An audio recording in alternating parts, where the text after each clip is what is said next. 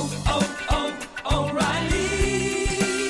You need parts? O'Reilly Auto Parts has parts. Need them fast? We've got fast. No matter what you need, we have thousands of professional parts people doing their part to make sure you have it. Product availability. Just one part that makes O'Reilly stand apart. The professional parts people. Oh, oh,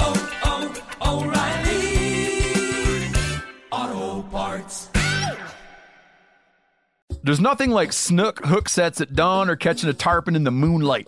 Find your next fishing trip made easy on fishingbooker.com and experience the magic of the Sunshine State or any other destination on your fishing bucket list. Book a blue water adventure in search of sailfish or go snapper fishing with the kids. With over 6,000 captains and trips to choose from, planning your next one just got a whole lot easier.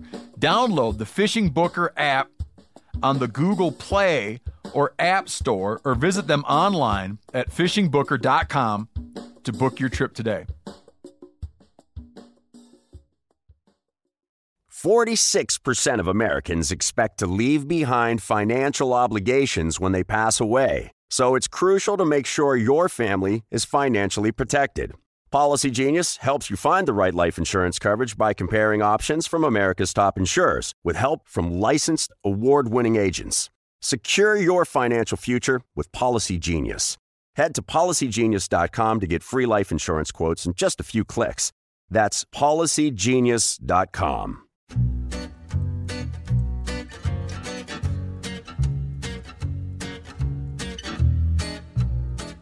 The Hunting Collective is presented by Element. I guess I grew up on an older road. Hey, everybody, welcome to another episode of the Hunting Collective. I'm Ben O'Brien, and I'm sitting in a uh, by a creek in the Missouri Breaks with Clay Newcomb. Hey, Clay, Hey Ben, how's it going? it's going well. Fair, Fair to middling. fair. Fair to middling. We're not sitting on a cactus, which I just had to make sure I wasn't. I got to tell you, the other day I, I sat down. We were looking for elk, and I sat down in the spot where we thought there might be elk, and I looked right. I'm going to say about two inches from my sack was the cactus. Yeah. I mean, I was close to. There's really, a lot of cactus out here. your camera guy Colby. So he's not really a camera guy. What, how would you describe Colby? Colby is uh, he's the he's the bear tech for Bear Hunting Magazine. Okay, that's good time. He's just my main sidekick. yeah, and that's yeah. Your main sidekick is here with us, and I think he looked down first and saw the cactus, uh, kind of sidling up to my testicles, and alerted me. Thank God. Uh, so I feel I'm feeling pretty good. Yeah. But do, do you want to describe this country to people that we're in right now? Well, so so we're elk hunting, public land elk hunt in uh, we'll just say the Missouri breaks. Yeah, we're not going to drop you waypoint. No. You know, this is a this is a distressed landscape. It really is. It was it appeared I don't I really don't know the the geology of this place, but it appears that at one time it was a a flat or a plain and then some just over time eroded these big deep draws. It almost looks like South Dakota Badlands type ground. A lot of fully exposed, just like soft, you know, uh, soft rock. But there's but there's finger ridges that are covered in pine trees that uh, give quite a bit of cover for the elk. But I would say that there's probably like forty percent, maybe thirty percent tree cover. The rest is open country, Yeah. rocky, rough, distressed. Rocky rough. A few cottonwoods down at the bottom. Most mostly evergreens up on top. Is it's, it kind of feels like there's there's pockets of what you would think of as, as elk country. Right. Like there's little spaces, islands of like, oh, that looks good, and then amidst a sea of just endless buttes and you know stone cliffs and Yeah. so it's it's it's it's been this has been country I've wanted to hunt in for some time. Um, having read stories about it, having you know known about this area. Uh, if I check my onX, I'm pretty sure we're sitting on national monument ground right now.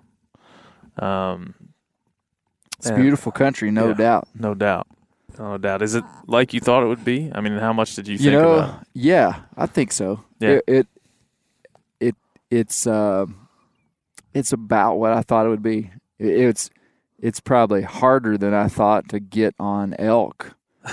N- not to see elk, but that's what everybody told me. They said you'll see elk, they'll be hard to kill, Yep. and that's been exactly true. Yeah. Is we've we have seen a lot of elk, but just because you see them and you hear them bugling, Yeah. you might be.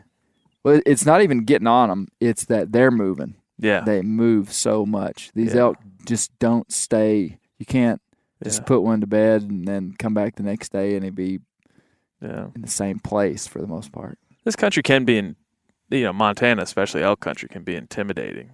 But this this country kind of isn't as intimidating as some of the some of the stuff I've hiked around before. It, it has a gentleness to it in terms of how you can navigate it, and I think that certainly helps us. But that helps the elk too because they Yeah. they can move pretty quickly. Yeah, we're not dealing with high elevations. I think the highest elevations here are in the 3000s. Yeah, something like that. Yeah. So, you know, I, I I'm like you. You know, when you're walking around this, I, I feel uh, I feel poor that I didn't you know read about the geology here of the landscape, but I will when I get back and and really study up on what I'm seeing here in terms of how this landscape came to be and and some of the more interesting elements it has. But Yeah. we're sitting here um, down by a creek in the bottom. We hiked down here this morning, and just by the by, we might have to go there. We heard a couple of about 500 yards across. Um, we've heard a couple of bugles in the last half hour. So uh, if you hear if you hear the headsets drop onto the ground Just, and some Mm-hmm. just shuffling, hang tight till just we hang get back. We'll be back. Might be like an hour long pause. Yeah. Nothing. It'll be an interstitial. We'll put some music in there. Maybe we'll just put some ocean sound so you can really meditate your way into what might happen for us. But we're we're towards the tail end of our hunt, and we might have an afternoon, maybe tomorrow. You're probably listening to this on Tuesday. It's Monday. It's 9 a.m. So we're you know we're recording it Real time. real time, basically Mhm. uh, out here. So we should tell the story of this morning's hunt. Um, I think that way, this morning's hunt, you know, the last couple of hours we've had has very much been, um, you know, emblematic of the, I think, the challenge here in general, and the fact that there are giant elk everywhere, Yeah. um, or or everywhere being being a uh, a term I don't use lightly because they're around for sure. So you want to kick us off? Yeah, so we the, the temperatures this morning were in the high 40s Mhm. and zero wind. Yesterday it was very windy. It was very it was kind of a, a bust yesterday. Aside from late in the evening, you were out on the south end of this mountain and heard a bull bugle down low, and, and basically you found an elk that um you messed with until dark. Couldn't Yeah. get him to come in, and so we we were back there this morning. Weather kind of cleared out yesterday afternoon, so we uh, we heard elk right at daylight. I Yeah. mean, just just like what you would want. We were up above them.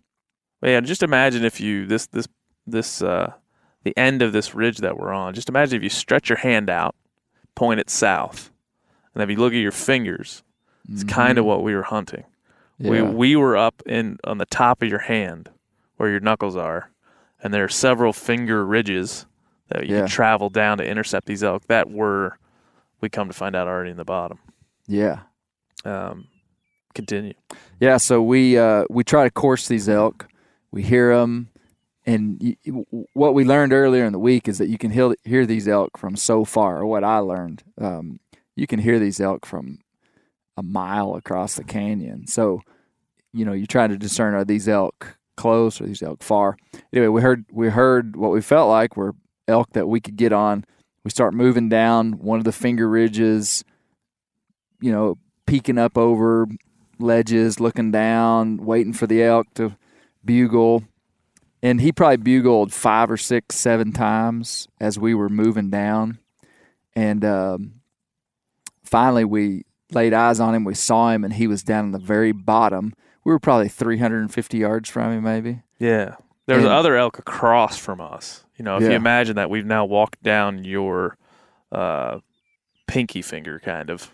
Mhm. Down. We've now walked down the pinky finger. He's in between the pinky finger and your next finger over, um, down below us. And so we're he's and then we I see him and you described to me a bull you saw earlier in the week that had a club hanging down from I can't remember the side that you described, but in this case it was he had this this elk had a club hanging down from the right side, Mm-hmm. kind of above his eye a little bit. Mhm. Going Yeah, a down on his non-typical point that came Yeah. off the came off the base and hung about probably Yeah. nine to twelve inches off Yeah. his off his head. He's impressive. And he had two cows with him, and it was clear. We started bugling, um, and we'll we'll do a little bugling for you later on, see what we can do. But we started bugling, and he was responding, and he was definitely responding to cow calls. Yeah, Um, my, my in my mind, I'm like, well, the strategy here is going to try to challenge him and cut him off. So you were bugling, I was bugling, you were cutting him off. He was responding, he was fired up.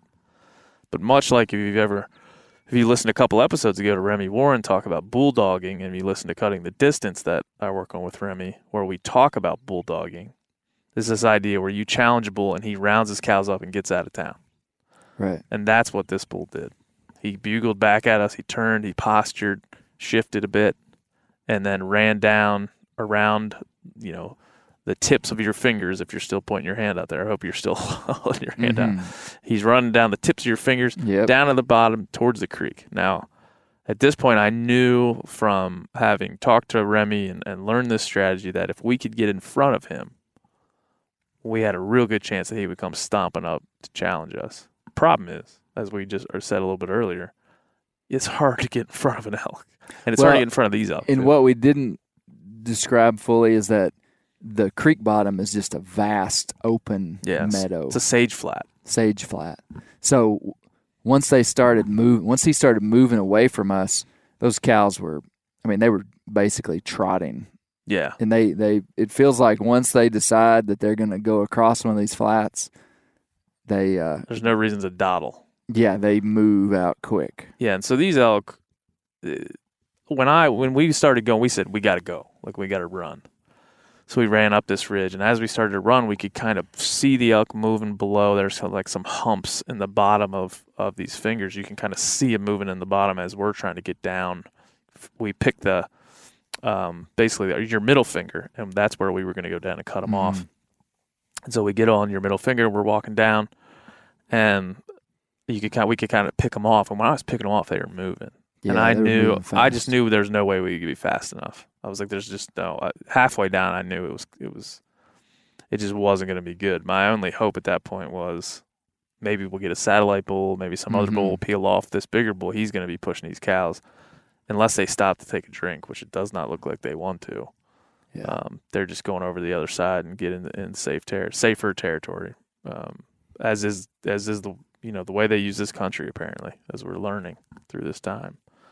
So anyway, continue the story. Well, so we we side hill, we come down a really steep drainage. We uh, go a bunch across across a lot of stuff that looks like the surface of the moon, and Mm-hmm. basically we when we finally pop out in between one of these ridges into this open flat, we see the elk had already crossed the creek, and we're way on the other side, which is not a place that we can hunt. Mhm. and so we were you know probably five minutes behind them. And right where we popped out there was uh, we saw where the whole herd had, had crossed the creek. And there were it's hard to say how many cows but quite a few cows. But it was incre- an incredible bull. The first bull we saw mm. was a was a younger bull but he did have a non-typical point coming off his base. The once we made it out into the sage flat after we tried to cut him off we realized that there were multiple bulls. And one of the bulls we saw was i mean a sure enough giant i mean for for my standards for sure I mean, yeah, any stand any standard of measure, he was a giant. yeah you know, big Uh, big elk man I've killed some some big elk on some places that weren't public land. Well, the biggest elk I've ever killed was on public land. He was in the 370s of uh, you know in terms of of a trophy measurement. hmm Um, and so you describe this guy. He had, I want to say he had six on one side, but I never. I always make fun of people for saying he was 355 inches of seven by six, and I'm like, you had time to count the points hmm because I rarely ever have time to count the points. I'm trying to figure out how to get over there if I can. Um, I Man. think he was a six by, but I don't know that for sure. Which means he would have had six points on one side, but it doesn't matter. He was tall, wide. He had Heavy. tine length from his from his fronts all the way to his tops. He was a real classic big elk, Yeah. um, and he was pushing pushing an entire herd of cows with some straggling bulls uh, up into the country we can't hunt. And you know, this is the first time that I've seen this kind of stuff, Ben. I mean, you Yeah. know, I've I've now elk hunted two years. So last Oh. year was my first year elk hunting. Me and my son Bear loaded up our mules and went to over the counter unit in Colorado Mhm. and hunted for four and a half days basically, and uh, got on a few elk, but just totally, you know, had never done it before. Um, so this is my second elk hunt Yep. and uh, I I had a, a little more help this time. Our buddy Joe Fernato uh, kind of hooked up this whole deal uh, for me anyway. Had invited me, and uh, it's it's still public land. He'd never been up here to elk hunt, so Yeah. we're all all learning. But I had never seen big elk outside of you know Yellowstone. Yeah. you know. Listen, so I mean, it's know, incredible. if you go to Colorado and you spot a bull like we spotted this morning, you'd be the luckiest man alive. Yeah. I mean, diff- depending on where you're in Colorado, most open older county units, you're not going to see elk like this. Um, and you're not going to have. I mean, we're how far away from camp right now? Mm, as the crow flies, probably a mile and a half, two yeah. miles. So you're not going to be, you know, camping and doing that. And so this, we were talking about this experience, you know, and I think this morning, well, it's lucky that we get to record now and reflect on that because I think this morning's experience is kind of reflective of of this country and this this hunt that we've had because we've worked hard, but the elk, while they're here and they're big, they are tough to get on. They are tough to pattern. The winds are switchy no matter where you go Right. and then you get into these situations like we're in this morning where like they start in the bottom and they're going to cross and you got one shot to cut them off. And if you do not cut them off uh, they're into some country you can't get into and you're never going to you're never to catch up to them so Yeah. you know as of this moment the sun's out for the first time. I'm seeing blue skies in montana for the first time in a long time just because of the smoke Yeah, that we've smoke. had. And so I, I feel lucky to be sitting in the sun right now but but that's it seems like these elk are they've shut up. They shut up right after we you kind of they kind of walked off from us and we had a few bugles here about a half an hour ago but it felt like they might have been bugles from beds. You know these Mhm. elk are already laying down. They've been up all night. Um you know we've had some full moon phases and so this hunting man. Every, Mhm. every little thing's a challenge. Every Yeah. little nuance is is a You know, part of at least most of my hunting success and other for other species been has just been sheer persistence, yeah. Just trying yeah and just trying for a long time.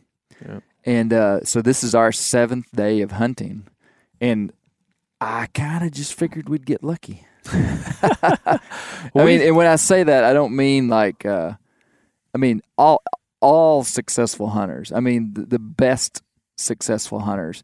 A big part of their regimen is just persistence and endurance and continuing to stick with a game plan. yeah And then at some point, quote unquote, they get lucky. Yeah. You know, so I mean that word luck means a lot of different things to a lot of different people.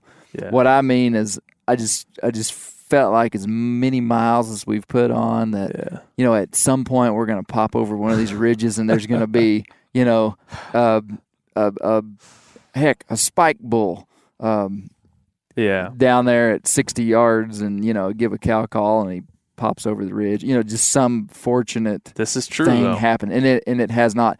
Now, I was, I did have an opportunity to stalk some cows on the second day. I mean, I was totally within striking distance of them. And, uh, on the second day, we were all we were seeing big bulls. We had a lot of hunt left, and I chose not to. Today, if I saw a cow elk over on that butte over there that I see like miles away, I would like commit my life to trying to kill it. yeah, I mean it's it, the shifting baseline is, is always Yes. hilarious in in a, in a hunt like this. You start with a, a goal, Yeah. especially like we were talking about. There's a couple points I want to make, but one of them is the transient hunting, the transient Yes. you know travel. If you travel to a place, you're kind of you you have this idea that you you know you're limited time, and that's where the shifting baseline comes in. Every every time I've ever gone on a guided hunt, your baseline shifts on the first or second day. And the rule is always if you would have shoot it on the last day, shoot it on the first day. Like if, if Right. and that's always the best way to handle that. But in terms of, you know, how do we how do we look at luck? Uh, I think that's an interesting thing to talk about because I look at luck like this confluence of events, right? Because we were sitting up on a on a glassing knob the other day talking about all the things that have to happen. Think of all the things that have to happen for you to kill an elk. And this goes to like looking on Instagram or whatever social media and seeing a lot of people killing elk. Right. Um, I'm happy for those people, but it doesn't always, nor could it, represent how hard it is to to do sometimes. Um, and other times it seems like it's simple as could be. Right. You know, other Yeah. times it seems like just what you said happens. I had a buddy that walked out on the ridge this year, cow called twice, and killed a bull. Yeah. Um, I've done that a lot, and I've never, and I don't think he's necessarily that skilled at cow call, that more than I am. But you know, that's just a confluence of events. That elk had to be there. He had to be Yeah. there. You know, and so um, think about all those. el- What were we counting? Like eight elements the other day. So you have to, you know, find the country. In this well, case, you you've got to you've got to yeah, not just find the country. You've got to find the elk inside the country. Yeah. I mean, like that's the number one challenge. Is you go to a new spot, it's going to take you a couple of days to find elk, and it's real frustrating. I've done it twice now on both hunts, and that first twenty four hours, you just think. There's no elk here, or I do anyway. Um, I've not done it enough to know that if you exert this much energy, this much effort, you're Right. going to find elk. right. And I was with our buddy Bryce, and he he was just you know he was like, "Oh yeah, we're gonna find elk," and I was like, "Really? You think we'll really find elk?" And he's like, "Oh yeah, we'll find elk." No, you, so you got to find elk, Yeah. and then uh, they've got to be bugling for Mhm. you to really be able to work them and and navigate around on them. Um, you've got to find a responsive one hmm that's willing to work with you. I can't remember all the other thing, little things you listed, but it goes Well- all the way down to you've got to make a shot. I mean, you could do everything right, and then the bull steps out at 43 yards behind a pine tree, and man, it's Yeah. it's, that's there's where a lot of things got to come together. that's where repetition comes in too. If you keep doing it, so if you have have to have those eight things, right? The other things are like you got to find the elk, right? You got to you got to pattern them. They have to be vocal, and then you, it comes into what happened this morning. Once you find the elk, you have to be in the right spot. If if they're not going to come to you, you got to get yourself in the right spot. Once you're in the right spot, it has to present an ethical shot. And once you it presents an ethical shot, you have to draw your bow. Once you draw your bow, you have to send an arrow. Once that arrow hits the animal, it's got to hit the animal in the, in a very precise spot, Mm-hmm. so it doesn't run off and die somewhere you can't find it, or never die, or um, take run for a mile. You know, and so th- but then you have to blood track it and find it, and then finally this confluence of events has led to success. Any one of those things goes wrong in the midst of all of that and it's difficult. you know. And so we were talking about walking over here. I said, man, at least with a hunt like this where there's failure involved, um, you know, nobody you didn't miss a bull, I didn't miss a bull, we didn't, but the failure being just not able to close the distance or or, or You know, you know, draw our bows. can I say something about what you said about to tra- a traveling hunt? Yeah, like man th- there is this kind of potential to be deceived by people's success at anything. Mhm. oh it yeah, could be it could be squirrel hunting it could be bear hunting it could be elk hunting. But man when you're traveling and you're picking out 7 days on a calendar months in advance and you say that's when I'm going to that place and you've got to and you're driving there and you're you're there during that time is not even in the same it's not even the same game as the guy that lives there Yeah. and is hunting. And nothing against him because back in Arkansas that's me. Yeah, I mean guys talk to me all the time about bear hunting in Arkansas in national forest and I'm a, and I'm an open book most of the time other than just telling people where to go. And deep in my heart I'm like good luck dude the, the reason that I'm successful is because I live there yeah, and I'm able to go on a Tuesday afternoon when the weather's good, or I'm able to say, "Man, I found a bunch of good sign yesterday. I'm going to spend the next three days hunting. Where if I'd have just picked a date on the calendar, it would have been tough. So, you know, you you see all these guys killing elk, and man, that's incredible. It's awesome. Everybody has something that they're proximate to that helps them. And I'm not saying you can't kill them traveling because we know great elk. There's plenty of people that do it all the time. Yeah. So yeah. it's not, but I'm learning that that um, that the real challenge is inside of the transient hunter, you know, and that's Mm-hmm. fun. Um, it's uh, but it's it is frustrating. yeah. It is frustrating. Yeah, and that, I think that's that's yeah. You add all those things up on the what you talk about earlier. It becomes like, what's the definition? Uh, what are you looking for at the end of the day? And you, s- and I, I could seriously say, I want to kill an elk. Yeah. I, I'm not going to go on the internet and be like, well, you know, it was a good time getting to know Clay a little bit better and hiking around this beautiful country. No, I, I enjoyed that. I enjoyed that immensely. Um, it was a valuable thing but to you go wanted and do to kill an elk. but I want to kill an elk. Mhm. I'm not. I'm not sitting here saying like, well, you know, the value in the hunting is the experience. Nope, nope. I was a great experience, and I'll remember the experience. But I'm in the in the mode right now where I want to kill an elk, and I'm not going to mince words. And part of that is when I I moved to Montana, because for the exact same thing you just said, because I lived in places where I felt as if being a transient hunter was about my only option, or getting Mhm. rich and buying a ranch. You know, you're talking about Texas. And so then you come here, and now I have a chance to build these credentials, to build this skill set uh, over time. And so now I'm at the beginning of that journey where I'm learning to call. I'm So you've been in Montana about two and a half years. Two This would been my second resident season. I'm Okay. the, so my 2nd Mhm. resident September. And so for me, I get to now say like I'm adding. I write it in my journal every night, kind of like stuff that happened, stuff I'm learning, just little. Oh, you weren't kidding about that? No, I wasn't kidding about that. Did I say that earlier? Yeah, I thought you were good. kidding. I'm serious. Um, and I draw. I say Clay was nice to me today. Drew a little picture. Yeah, I like Clay. Will he go hunting with me tomorrow? Yes or no? Check one.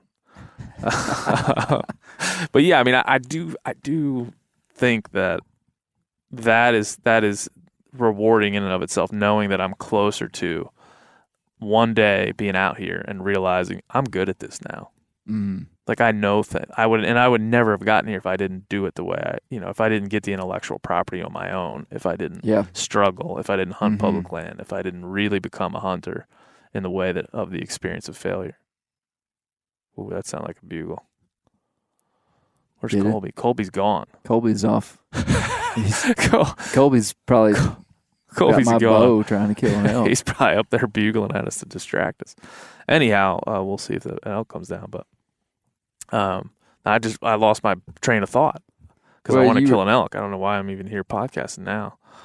I think I might just go for a swim. there's there's a lot of value in, in learning something, and that's the same journey that I'm on. Different in that, um, you know, I guess I'm just kind of putting my feet in the water of the elk world, Yeah, and uh, it's funny, Ben. Last year, my son and I decided three weeks before we left that we were going to go. Like it never entered our mind to elk hunt until about August the seventh last year, and uh, and I talked to my wife and talked to my son Bear, and I said let's let's roll to Colorado and go elk hunting. So I ordered some uh, game calls and learned to bugle and do some cow calling, and, and so like I've uh, you know the, the hunting world has glorified elk hunting so much, and rightfully so. It's the probably the most majestic it's the greatest. horned beast, antlered beast on the continent. I mean, moose would be debatable, you know, but I mean, it it it. When I say they glorify it, I don't mean that in a negative way, No, but at the same time, it's a very tough hunt. It's a low percentage hunt. Just about anywhere you go, anywhere you go, there's about a ten percent success rate for elk hunters. yeah, archer. I think it's I think it's specifically archery. okay. I think, Okay. but I don't know that. Well, that's probably right. And then we heard, uh, was it Joe the other day that said of the 10% that are successful, if you broke that cat, those people down, it would be a very small percentage of successful hunters that are inside of that 10%. Like basically, it's Yeah. the same 10% of people. Yeah, the, the transient hunter idea is is it, the successful transient hunter is a small percentage of that ten percent. Yes, there you go. There you go. And and I, I think that that's where a guide comes in. That's where somebody. That's where these hunts where you either hire. You know, I mean, we could have hired a guide for public land here um, if we wanted to, or, or we could have. You could have went and paid um, what it would have taken to to hunt this country with a guide. hmm Um, but again, it's just even even as somebody who travels, and I know guys that travel from Texas to Colorado every year. I know guys that travel from Pennsylvania to Wyoming every year. Um, I have friends that would only wish to one day do what we're doing, and and are probably listening to this or will listen to this, and will wonder if this could be them, if they could be here in this beautiful country, having chased giant elk and failed miserably. Um, and it can, it can, yeah, it can be you, um, and you can choose to, you know, to to approach it any which way. You know, whether it's you really want to kill an elk, but just to go elk hunt is to see it, to test the waters, as you said, to dip your toe in. I dipped my toe in over the last five or six years. I killed a, an elk every year for four straight years before I moved to Montana. and then Montana. And I felt like, and I said this when I moved, I felt like this transient, this very successful transient elk hunter who wasn't learning the craft. You come to my house, you walk around my house, you'd be like, man, this dude is an elk killer. Like, look at these giant elk. You have an elk tattoo. Uh, yeah. You don't want to see where. Okay. It's right above. It's a, it's a stamp. Um, but you come to my house and you'd be like, "Oh, look at this." You would ask me about the elk, and we would Yeah. look at them, and we, you would marvel at how big a couple of them are. Um, but that doesn't mean that I that I know what I'm doing. That doesn't mean that I know this craft and I have the skill set to transfer what I've learned on those killing those big elk into what I'm doing now. Yeah. And so, in a way, I had to start over Mhm. and, and really commit myself, both for my both for myself and in.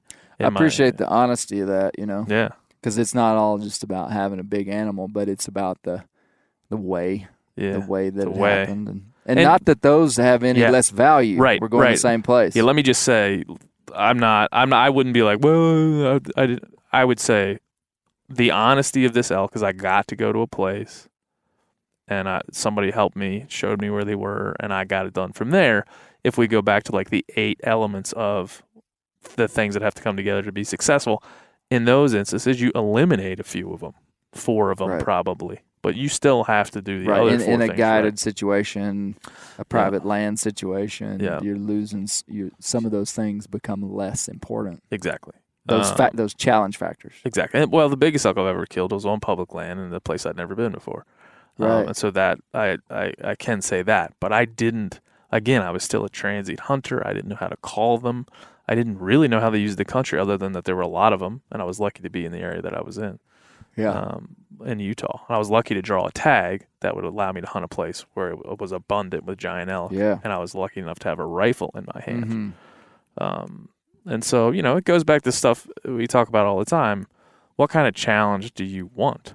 And what kind of outcome do you desire? And then once you get that outcome, like me, would you shift the baseline to say, like, killing a big elk is great, but being able to take you out and your son Bear out in a couple of years and really have this down, um, I think is just my goal shifted. My goal shifted Yeah. to that, and and that's kind of why I want to kill an elk so bad Yeah. because I want to see this pay off because I Yeah. have spent a lot of time away from my family and and I, And I- you know I feel that. O'Reilly Auto Parts are in the business of keeping your car on the road. O'Reilly Auto Parts offer friendly, helpful service and the parts knowledge you need for all your maintenance and repairs. If you're confused about what part you need, like what wipers are going to be the best, what replacement headlights are going to be the best, go into O'Reilly and talk to the people that work there because they're great and they're super friendly and they'll get you squared away where you walk out knowing you got the right thing. They've got thousands of parts and accessories in stock, either in store or online, so you never have to worry if you're in a jam. Do you need your windshield wipers replaced? You need a brake light fixed? You need some quick service? They'll help you find the right part or point you to the nearest local repair shop for help. The professional parts people at O'Reilly Auto Parts are your one stop shop for all things auto do it yourself. And you can find what you need in store or online. Stop by O'Reilly Auto Parts today or visit us at o'reillyauto.com slash meat eater. That's o'reillyauto.com slash meat eater. There's nothing like snook hook sets at dawn or catching a tarpon in the moonlight. Find your next fishing trip made easy on fishingbooker.com and experience the magic of the Sunshine State or any other destination on your fishing bucket list. Book a blue water adventure in search of sailfish or go snapper fishing with the kids. With over 6,000 captains and trips to choose from, planning your next one just got a whole lot easier. Download the Fishing Booker app on the Google Play or App Store or visit them online at fishingbooker.com to book your trip today. You ever get that feeling you're stuck inside staring at screens and a primal urge kicks in? You crave wide open spaces, fresh air, the chance to connect with the land? Well, maybe it's time to find your own piece of the wild, but searching for property can be a maze. That's where land.com comes in. They got millions of listings across the country, from mountain ranches to hidden fishing holes. Their search tools are like a seasoned guide helping you narrow down what you want. Land.com isn't just about buying and selling. It's about finding a place to hunt, fish, explore, or simply sit by a campfire and listen to the crickets. So head over to land.com today to turn one day into today because trust me, there's nothing quite like the feeling of standing on your own piece of earth. I like the idea of coming back to a, specific place year after year if you could get the tag and really learn it. My most my most valuable hunting experiences have been in places that I was connected to the place. Yeah. And that connection doesn't have to mean that you're from there or your dad hunted there, not that.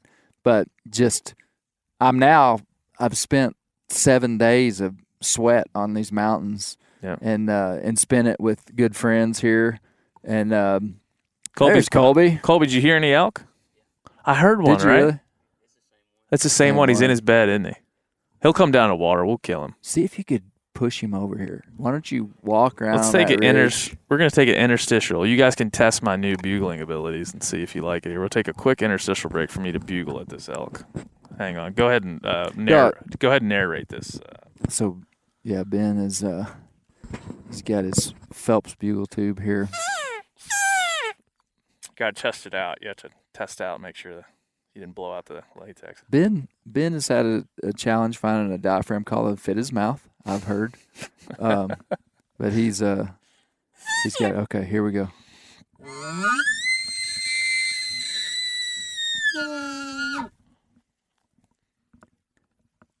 Listener Ben makes odd gyrations when he bugles, moves from side to side.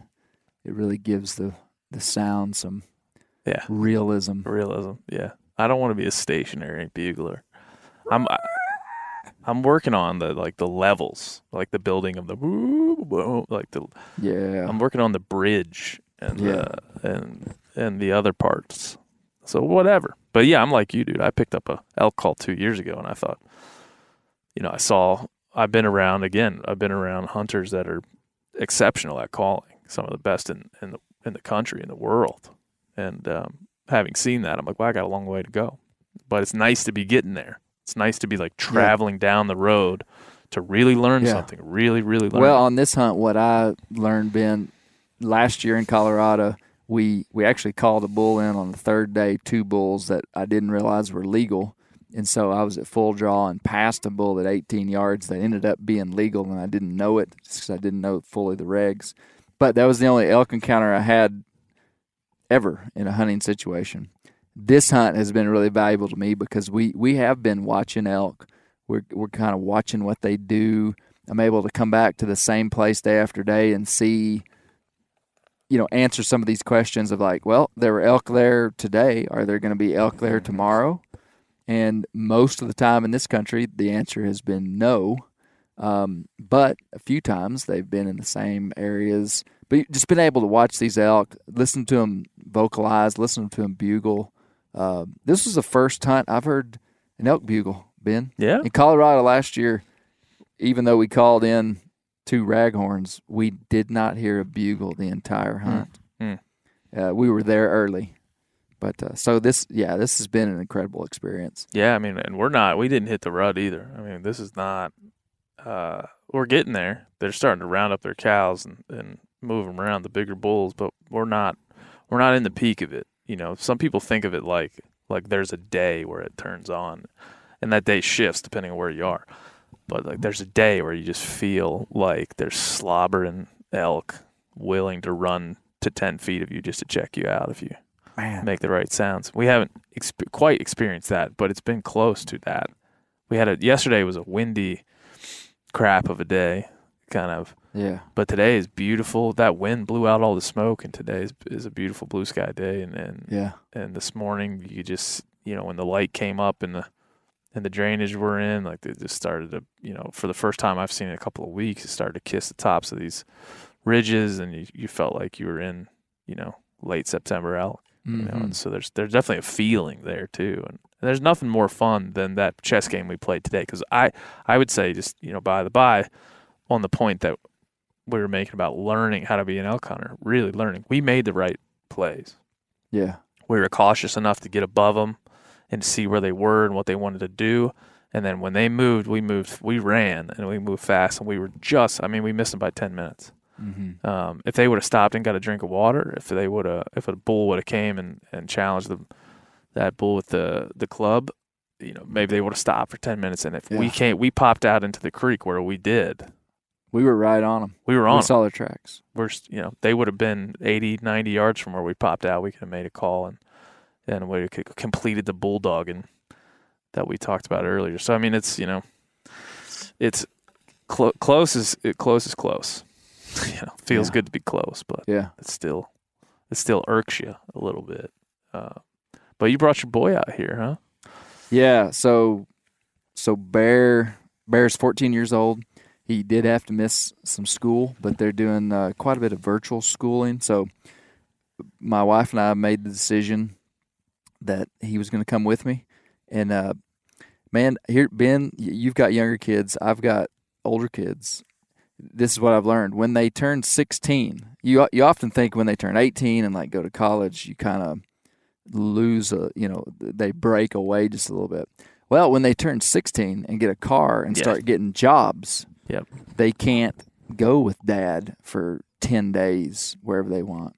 And so uh, it, Bear is 14, and I, I told my wife, I said, you know, there's only a couple more years where, you know, he's not going to have a, you know, usually our kids get a job when they're 16, and we try to start introducing them to being a, a normal, good human and working. and um, so I, I, I wanted Bear to come. I wanted him to to experience this, and to, we've we've worked him. Um, yeah, so it's been great having him here. Yeah. What I mean is that you guys have gone on other hunts, obviously.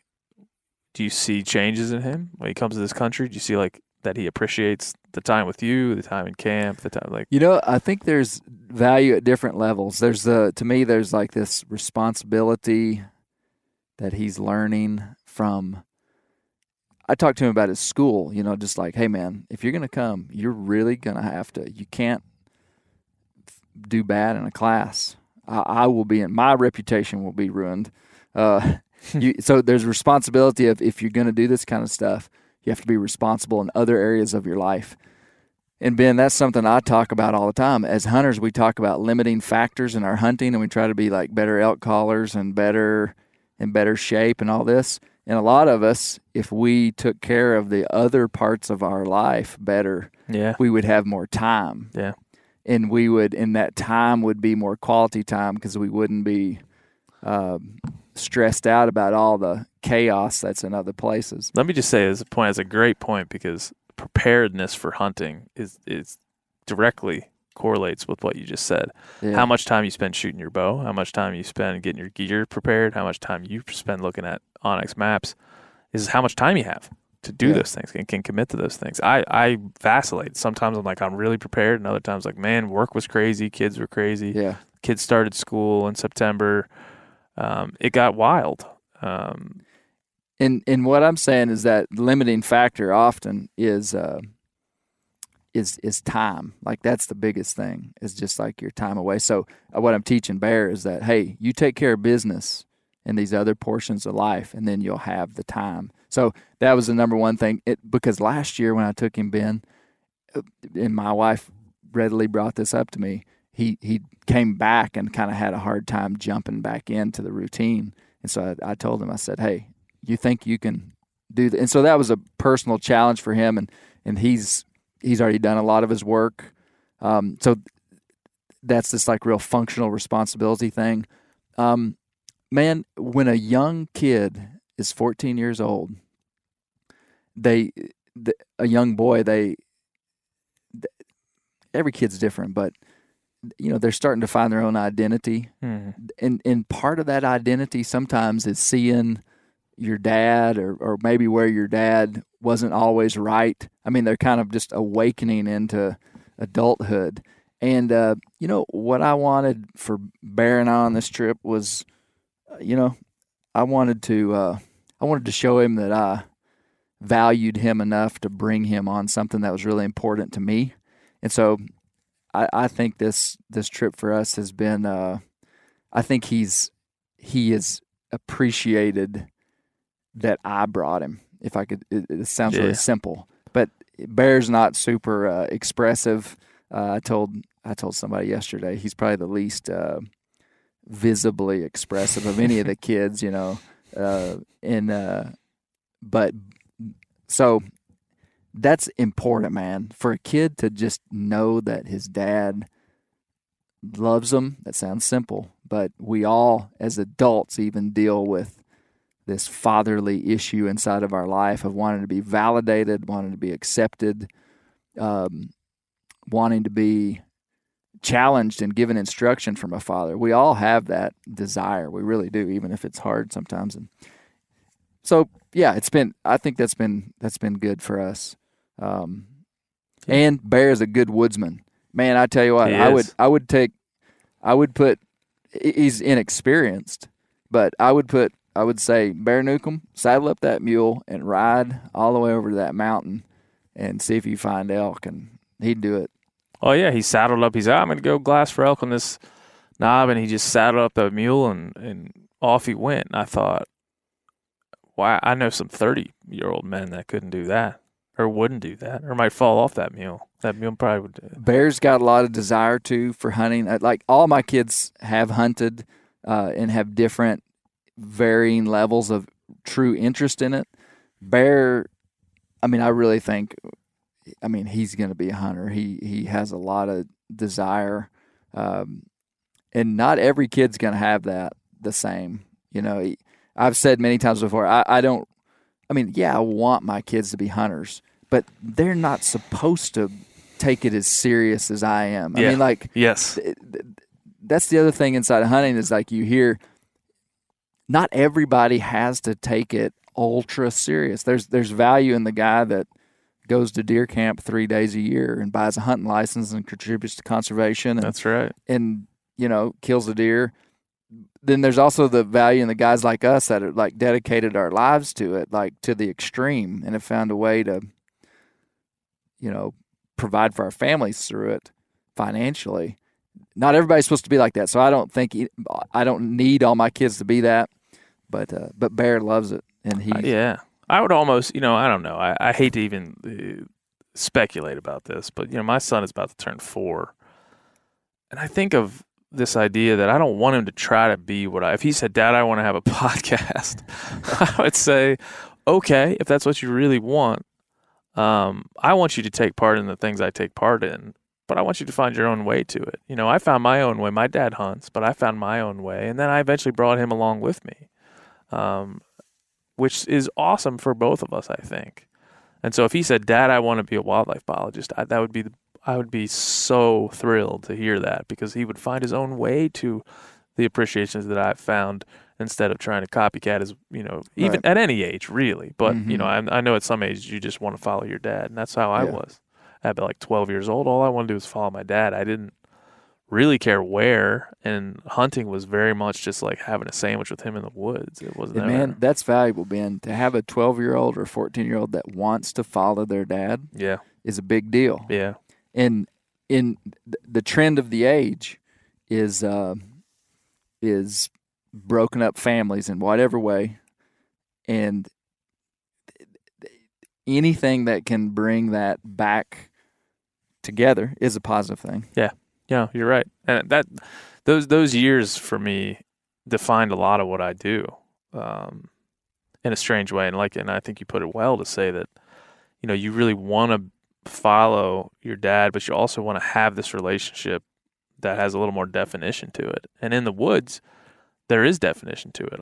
I'm the leader. You follow me. I tell you. I tell you to point and shoot. I tell you when to take the safety off. I tell you what how to be safe with a with a firearm or a, a archery tackle. I I tell you how to shut the door.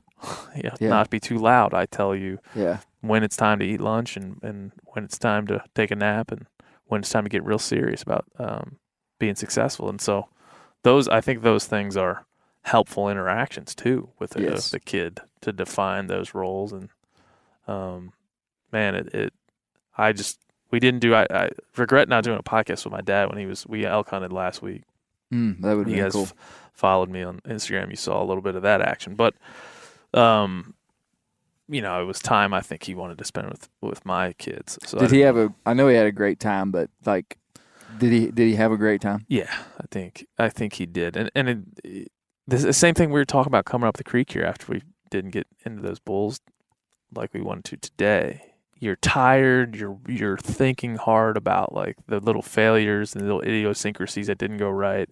You're tired. You you are if if you're like me and you're really starting to get um, hard on yourself and competitive and you know like that inner voice that says like you can do better, you need to do better, you need to work harder. This is something you really want to get good at. I think he had that, which I thought was really Mhm. cool. Um, I thought it was interesting to see him go through that because he got a new bow, he got a new Mathews bow. He shot a crossbow for years, so he he worked hard. I mean, he was calling me. That was almost the coolest part of our hunt for him to call me twice a week, or him to send me pictures of his groups every time he shot Yeah. his bow Yeah, um, that was almost as cool as anything. And then to see him, he has my dad has a great appreciation for nature, um, and a great appreciation for all wildlife. He knows every bird, he knows every tree, he understands the rhythms of nature. And to see him hike up on a ridge with me and look over into a valley and, and see this like most beautiful vista, and just have him kind of be like, "Hey, let's stop a minute. You want to just stop a minute and look here?" And and you know, a lot of wows, a lot of amazing. was he mainly a deer hunter back in Maryland? Yeah, yeah, mainly deer hunter. I think you know, like I was saying earlier, I think he found he found these other types of hunting through me when I got into the industry and started doing some things and started really being realizing my own passion expanded from what we did as kids. You know, we were those weekend deer hunters as kids. We hunted a lot of deer as much as we possibly could. If you you know, you're dodging like you are now. You're dodging your new job and your your sports and your Mm-hmm. you're kind of doing that. So you kind of become a weekend hunter only by that's the only time you have to go, and he would have to go because he ran a small business. But yeah, we were very Yeah. much like the very common Eastern weekend warrior deer hunters. We hunted as much as we could in the fall, and that's kind of all we What's did. the acronym for that? Common Eastern Weekend Warrior Deer Hunters. Sued, seed. Yeah. Yeah. We can work on it. We got a lot of marketing ideas. We'll talk about bear grease here in a minute. what we can do with that.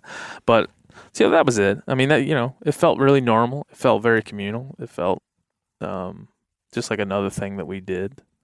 Uh, we also sat around and watched sports a lot. That was just another thing we did, Yeah. you know. But hunting was just like That's pretty cool that you could bring him out here and pretty much hunt from the house. If I, you know, Yeah. you're driving from your house and Yep. he was seeing your kids. That's cool. Yeah, it was a good combination. Kind of a family family deal. Yeah, we would hunt in the morning and then go grab lunch, and I would work, and uh, he would see my kids and, and spend time with his grandkids because he doesn't get to see them as often as I know he and I would both like. And so that was a good combination, like a weird mix, a weird transitional mix in our lives, I think. Because Yeah. eventually, hopefully, those two boys will be with us, you know. Yeah. Um, and I, you know what? I, I'll say this honestly, and this is something I don't didn't know that I wanted would say publicly, but I, I will. Is that it? I got I like I got desperate for him to live a long time. you know, Mm. I was dead, like walking around the woods with him, being like, man, Mm-hmm. you know, he because he had heart surgery this year. He had yeah. um, heart issues. He has heart issues for a long time, and walking around the woods with him and seeing him with my young children, I got that was like this, not even quiet desperation. This was like a very loud desperation that this man lived for a very long time, and so we could see this kind of all come come back. You know, Yeah. to have a my sons as twelve year olds with him and me, like I got to have that. So Yeah. I'm. Uh, Yeah. If you're a cardiologist, call me up. I need tips for my old man. Mm. Um, so yeah, that there that was part of it too. An interesting part of it. That's something that was more internal for me than I thought it would be. Um, you know, and uh, doing it during a pandemic is also kind of makes you realize lots of things. We uh I said we're probably elk hunters are probably few in in in the statistical category of small what am I trying to say? We're the only people in North America right now that aren't wa- hadn't washed their hands in 7 days. That's what I'm trying to say. I was there. looking at my fingernails when I was making that hand analogy. I'm like, Jesus, this ain't looking good. Most people in the these babies. pandemic are are using hand sanitizer. We're all like cooking food with each other and Yeah. like reaching in the pickle jar. Here's a good point that I, I'd like to hear your your thoughts on. I feel, and I've probably said this on the show before. I, I do feel in a hunt like this, it takes me about a day and a half to two days to slough off society, Mm-hmm. to get rid of it, to to, to slough off any kind of work life balance things that are family balance things that are bothering me. Work, you know, slough off this idea that I could might go be able to sit on the couch, or I might be able to go in the air conditioning, or I might be, you know, it takes me about two days to kind of mentally and physically, you know, expel all of that softness, and then it starts to get good. Yeah. You know, you can hike a ridge and think like, I, I, I haven't looked in a mirror in three days. I don't know what I look like. I don't care. I don't know what I smell like. I don't care. All I care about is this hill and that elk, and Yeah. the rest of it is gone. Yeah, I'd, say that's a, that's really close to what I, how I would describe it. It's a unique feeling that I don't know that a lot of humans get to have.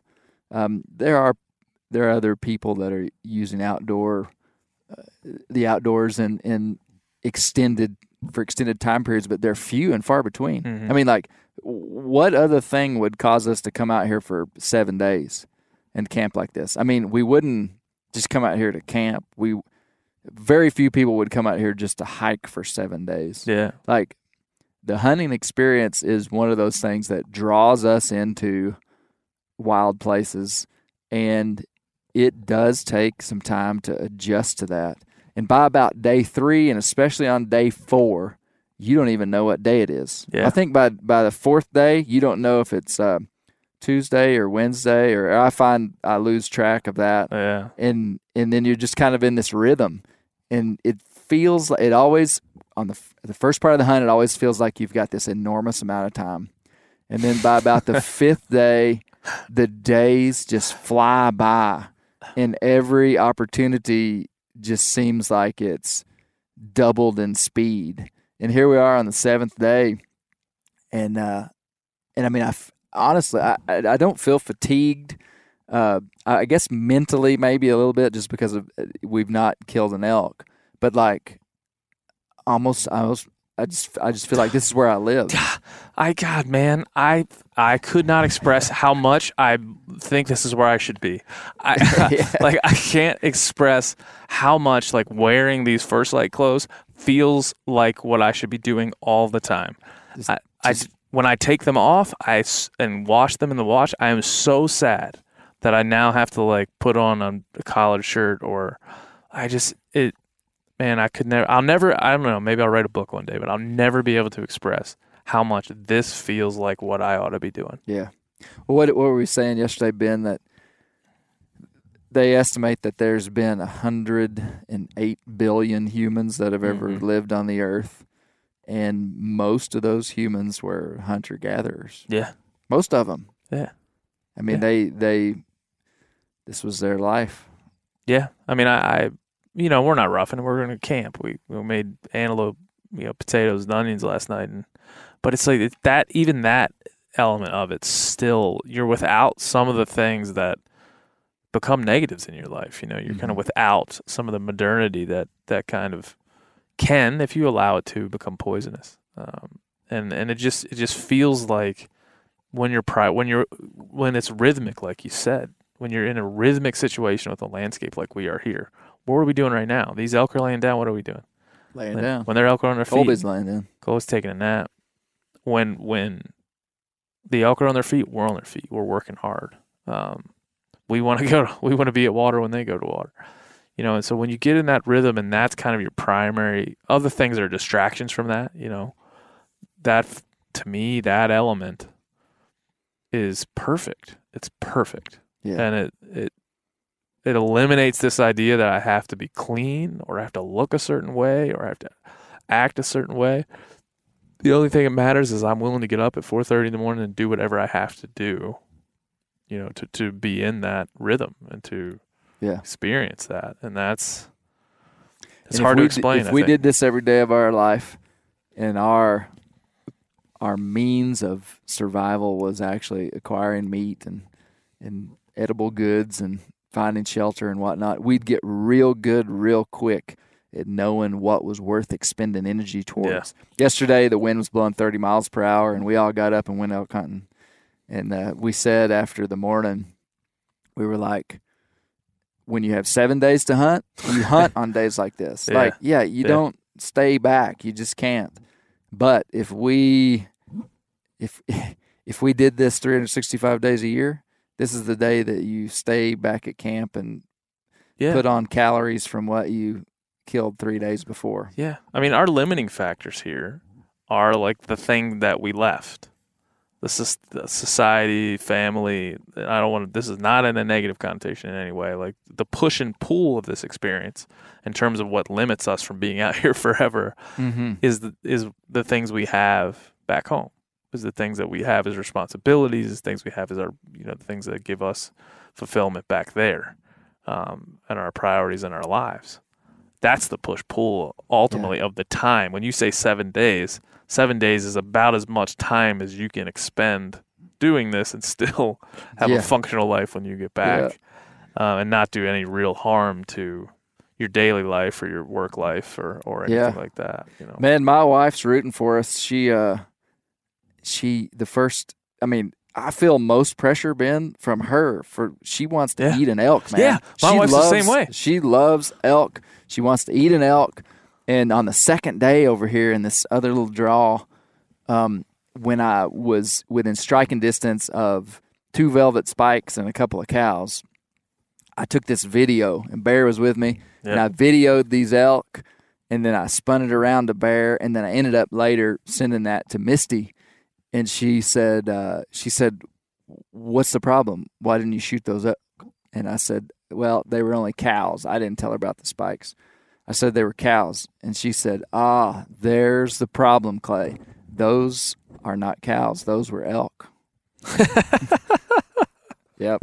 Sometimes, That's pretty good. sometimes your uh, That's your pretty spouse says something, that's pretty good. and you realize that uh, they may not be on the same page as you. That's the problem. She was like, "Those aren't cows, Clay. Those are elk." Yep, you're not really you're not tracking this, man.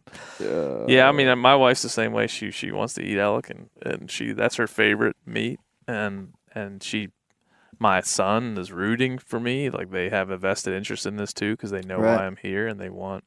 I think they want success for me, but I think they also want, you know, this all to be validated. This time spent away from them to be validated, Right, in a way that, and that validation is awesome when you all this comes together. Like the sacrifices they're made with not having me around, because it certainly is a sacrifice for both of them, all of them Mm-hmm. um, and the sacrifices I've made to try to do this, when that when that culminates in like a nice steak dinner, that adds. I mean, it doesn't just add to the feeling; it kind of defines the feeling of, of Yeah. when that happens.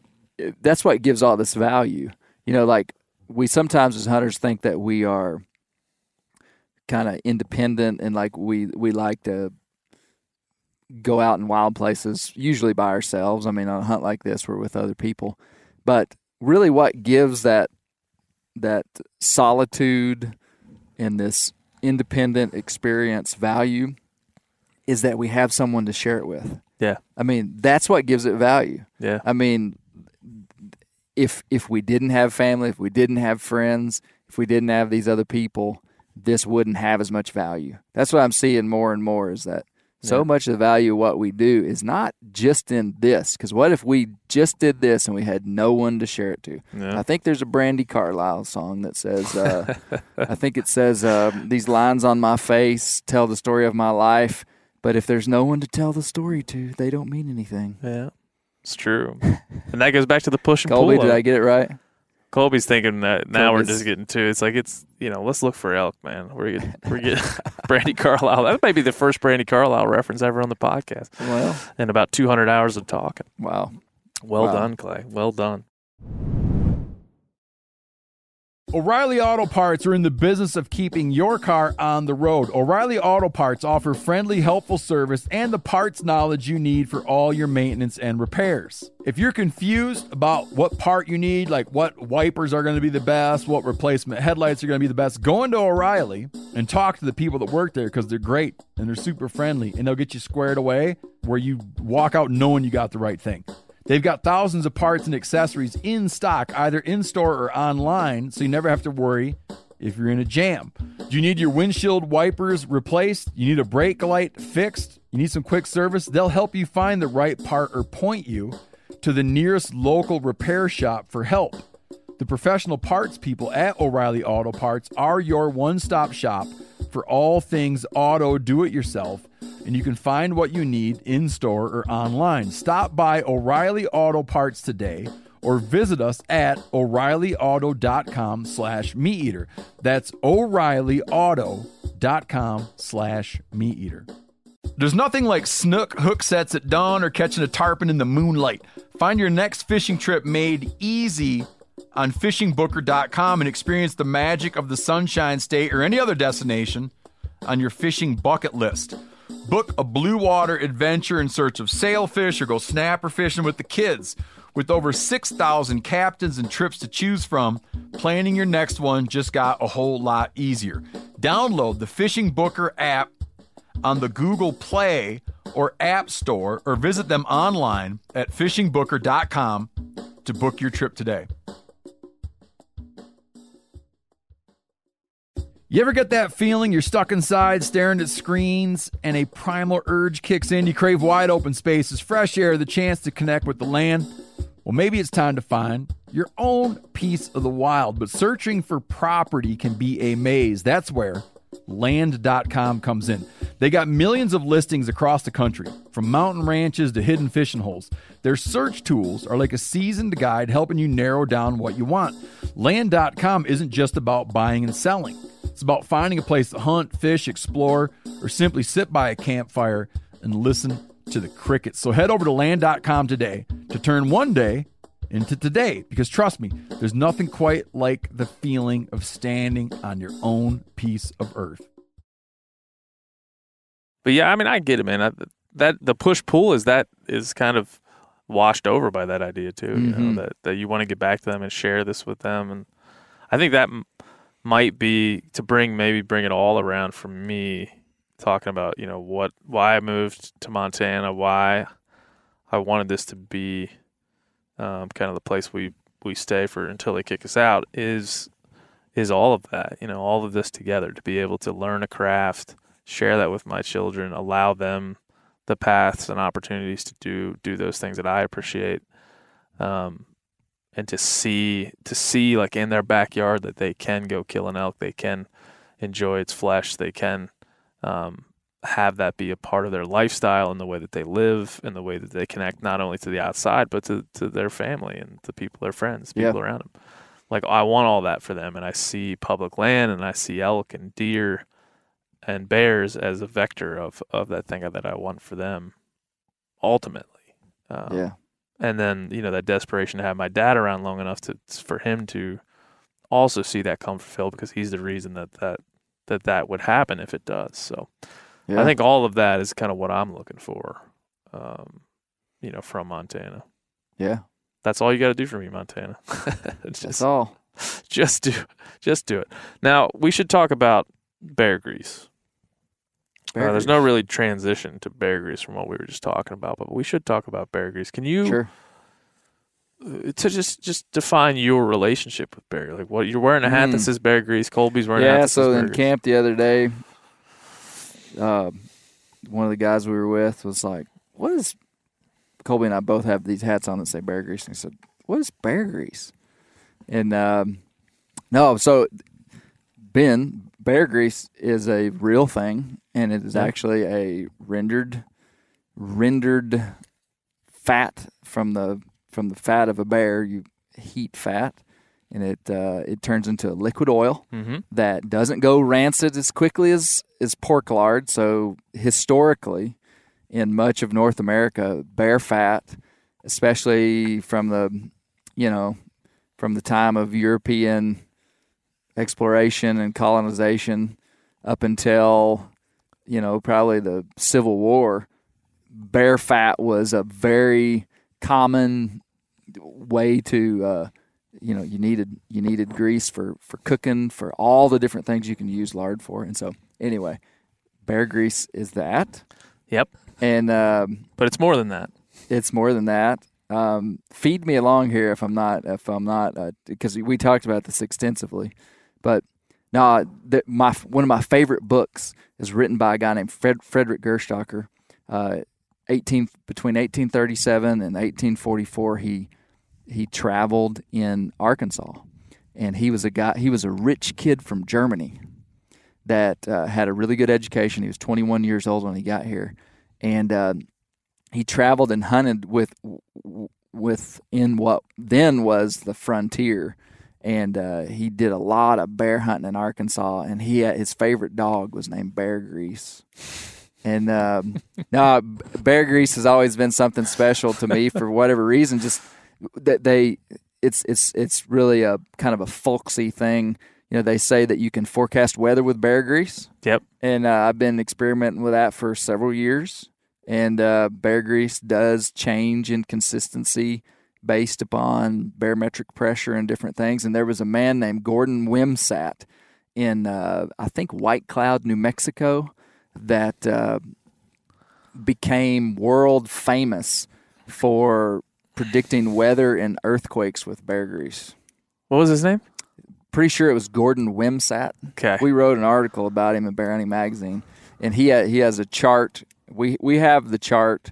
Uh, we we published it with permission a few years ago, but he has a whole chart of when you put a jar of bear grease in the south facing window, what it does and what that means. And he was actually on uh, like uh, the Today Show in the 1970s because he predicted an earthquake in South America. With Bear Grease? Yes.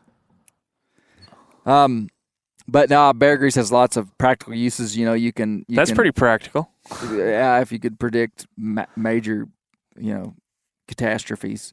We actually predicted a global pandemic last year. We didn't say anything about it, but you forgot. forgot to mention it. We were so worried about you know the grease. the grease. Yeah. Uh, all right. What else can it do? like, are you like uh, you want like actually what people use it for? Well, it can cure baldness. Yeah, yeah, they they they very much so are adamant about the lit, the old literature that it. Uh, that Colby, you got you're not bald, Colby. You've been wearing a hat all week. He's you got a full head of hair. Let me see your hair. Yeah, this looks good. You're not going to need any grease anytime soon. No, you're fine. You're fine. Uh, they can, you can use it for uh, conditioning leather. It, it's it really doesn't totally waterproof it, but back in the day, it would have done a better job of waterproofing than anything else. What I like to use it for is cooking, Ben. Uh, Yeah. Like anything you're frying. If you're frying fish, if you're Yep. frying elk backstrap, man, I wish we had some. If you're frying anything, uh, bear oil is a very clean, very uh, you know, has a it's just great fry like pan frying oil. Um, they used to use it to lubricate anything that was metal, like uh, flintlock muzzleloaders, different things. They would lube up their patch and ball in a musket with bear grease. Lots of different usage usages, and what I the reason I like that phrase and we use that so much is because uh, the bear grease deal is it's it's kind of like this lost thing. Like when we started uh, rendering bear fat and writing stuff about it, it was it was kind of like this this lost commodity that at one time was super valuable, and then the world bypassed it and you know, we're kind of. I like coming back to some of those things. Yep. We can't have it get too popular because we need our bear populations to remain, True. remain intact. But True. it does, you know, it points back to a lot of things. We were, you and I were talking a little bit about kind of the bedrocks of your life and some of the things that you've crafted that, you know, I hope people can go listen to your podcast, Bear Hunting Magazine podcast, and um, learn about. But those bedrocks are kind of like faith, family, outdoors. Um, and there's a lot of traditions. You're what you, you told me you were eighth or not? You're eighth generation. My my Arkan- kids are eighth generation Arkansans. Arkansas. And you know that is connected to a lot of things. You know th- the way that you live, what you value, the way that you see the world. You know, and I think funny. It's funny that bear grease is a is very analogous to that in some ways. There's a lot of things that probably that you that your family done have been passed by in the modern age that you can always draw back to and and um, that is still that are still useful for people. You know? Mhm. Um, so just tell us all the things. What are all the things that people should know? About Everything. everything. no, but we were talking about one thing I think we can close on, and I know this can be some somewhat difficult to talk about, but is important. Is your this idea of of your faith and how it translates to what you're doing right now? yeah. You know, is Yeah. that something you're comfortable talking about? Sure. No, you know, my my faith is the bedrock of everything that I do. It's the foundation of my it's the foundation of why I want to bring my son here with me.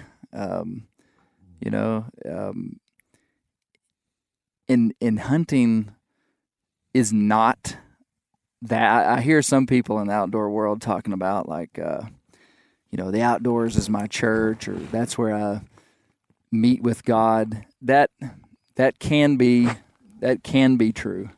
But if this is the only place that that you you meet with God, it, for me that wouldn't be enough. Um, but uh, my uh, yeah, just this is this is this is uh, I'm always looking for ways to connect what I'm doing in life back into um well no that's the wrong that's the wrong way to say it i'm i'm scrambling around here ben That's all right. forgive me No, no forgiveness needed. Yeah. Like I said, these some of these things are just hard to it's hard to articulate. You know, but you you know, I think it's important for people. It's something that we skip over, and, and on this podcast, we often try to go dive headfirst into something that might be uncomfortable or controversial. And I think faith, strangely, has become one of those topics. yeah Um, I'm nowhere near as devout as you. My faith is probably different than yours. But I think I appreciate and want to learn about the way that you practice and the way that it intertwines with the things that we're doing this week and Yeah. and um, talk about it rather than you know fight about it or or disagree about it or project our other project our own ideologies on each other in terms of like our own faiths or the only way we Yeah. see those things. But yeah.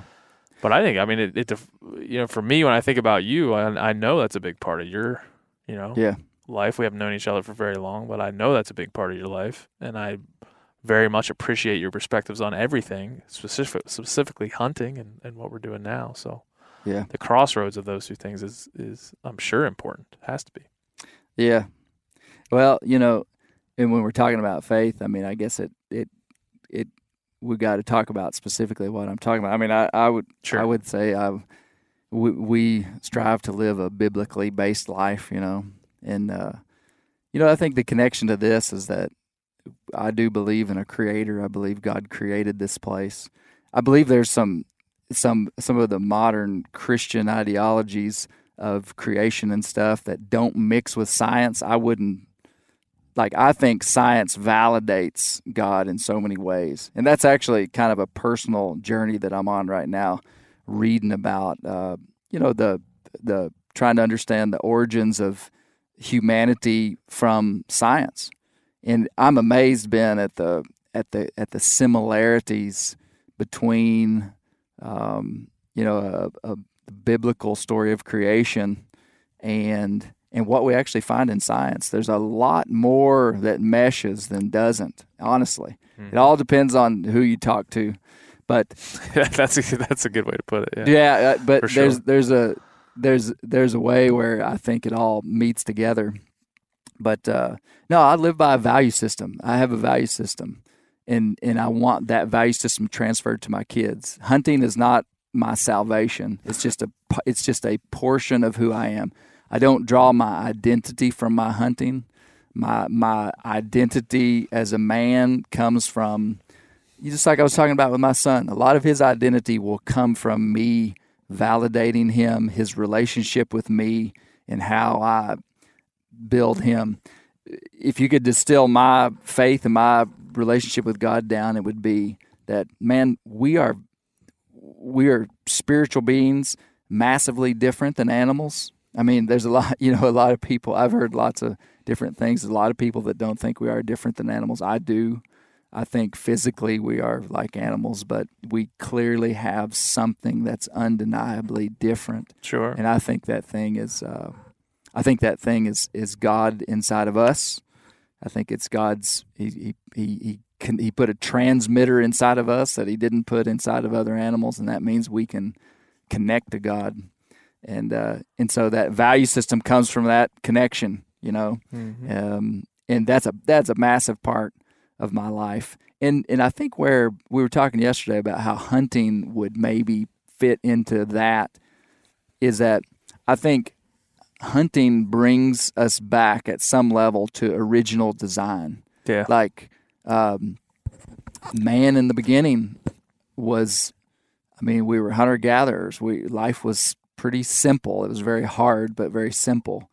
And uh, I think a lot of what's happened today is we've moved away from a lot of our original, the original design of humanity. And I'm not saying that everybody should be a hunter because they really shouldn't.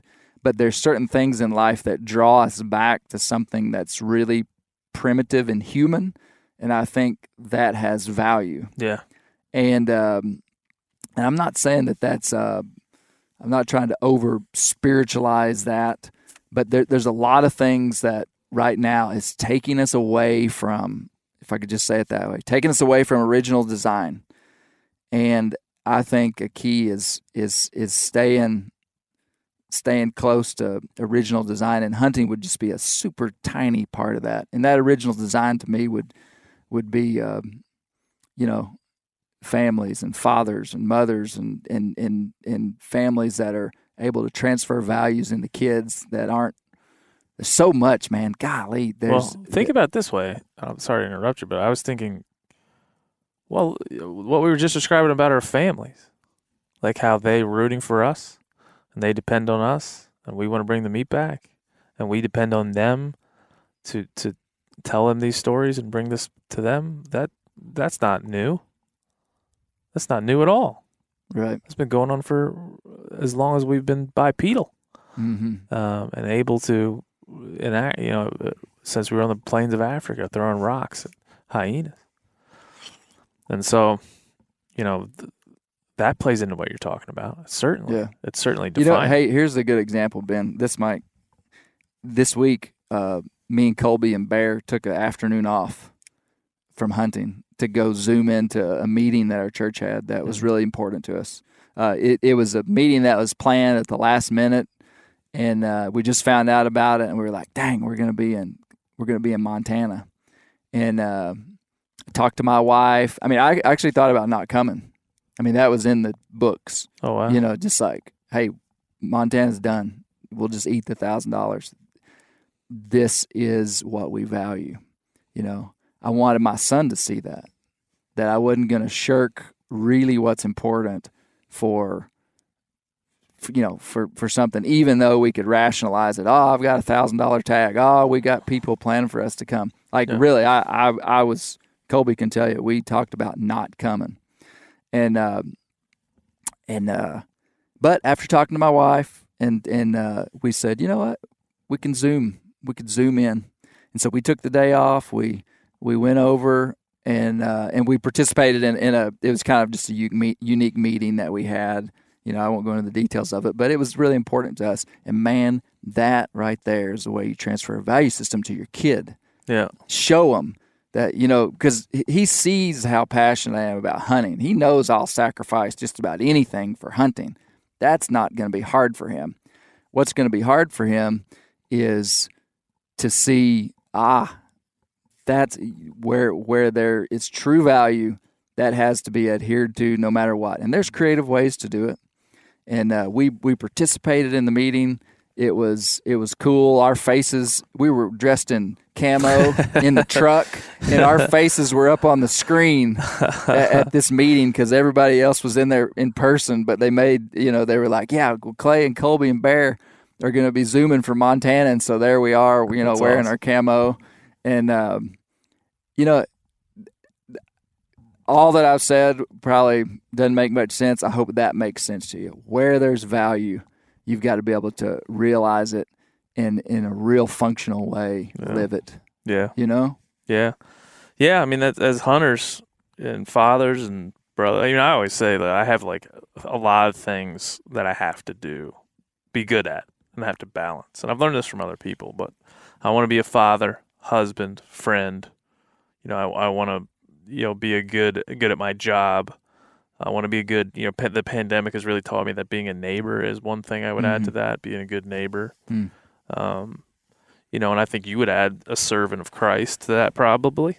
Mhm. Um, you know, and so, and I, I've struggled. I, we could talk about my faith forever, but I struggled with it in many ways.